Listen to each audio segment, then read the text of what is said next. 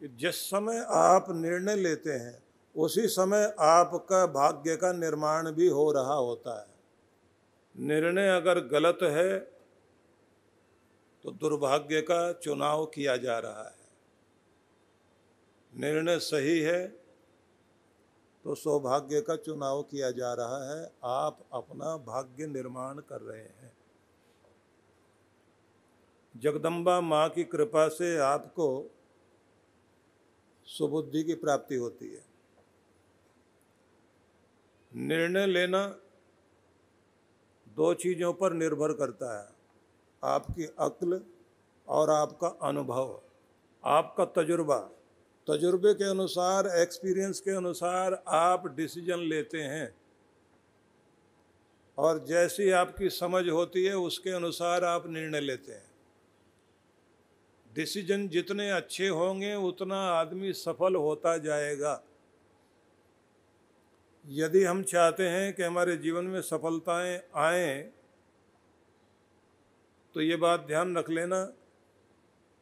निर्णय लेना सीखें, डिसीज़न लेना सीखें, और यह सब कृपा कैसे मिलती है, इस सब पर विचार करेंगे। यह भी विचार करेंगे जिन लोगों ने विपरीत परिस्थितियों में भी ठीक निर्णय लेकर दुनिया विरोध में थी और निर्णय लेकर उस पर अड़े रहे, निश्चित रूप से उन्होंने इतिहास ही नहीं बदला, युग बदल दिया। आप भी अगर चाहते हैं कि आपका जीवन अब तक जो भी कुछ रहा था, लेकिन अब कुछ कमाल हो जाए तो सही निर्णय लेना सीख जाइए।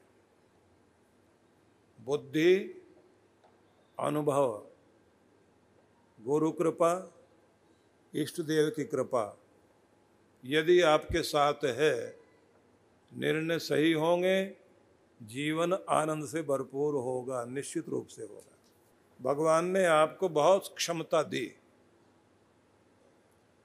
लेकिन हम ऐसे लोगों के साथ रहते हैं जो हमें बढ़ने ही नहीं देते। हम ऐसा जीवन जीते हैं कि जिसमें जो होना है बस किस्मत देगी, जो होना है किस्मत में होगा, मिल जाएगा। यही कर सकते थे, इससे ज़्यादा कुछ भी नहीं। करना तो चाहते हैं, कोई करने नहीं देता। अच्छे घर में जन्म लिया होता, साथ देने वाले लोग होते तो ज़रूर कुछ कर लेते। हम कोई न कोई बहाना करके अपने आप को ढकने की कोशिश करते हैं। और धार्मिक सत्संग भी मनोरंजन का माध्यम बना करके घर आ जाते हैं। नाचे कूदे घर आ गए। जहाँ से ज़िंदगी मिलनी चाहिए, प्रेरणा मिलनी चाहिए, जीवन में क्रांति घटित होनी चाहिए, उसको भी मनोरंजन का साधन बना लिया।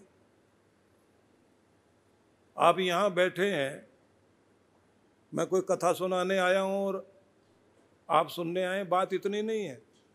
कथा वह है जो व्यथा भी हरे और जीवन में परिवर्तन लाए। जहाँ आने के बाद आपका जीवन दो भागों में बढ़ जाए, सुनने से पहले, सुनने के बाद। पहले ये थे, अब ये होने जा रहे हैं। ये बात घट जानी चाहिए। और इसमें ये रोना नहीं रोना, हमारी तो उम्र हो गई। अब तो शरीर भी ठीक नहीं रहता। अकेला आदमी क्या कर सकता है? जिन्होंने किया, अकेले नहीं किया, जो भीड़ के साथ चला, वो भेड़ बकरियों की तरह रह गया और जिसने शेर की तरह जीना शुरू किया, वो दुनिया में ज़रूर कुछ करके गया।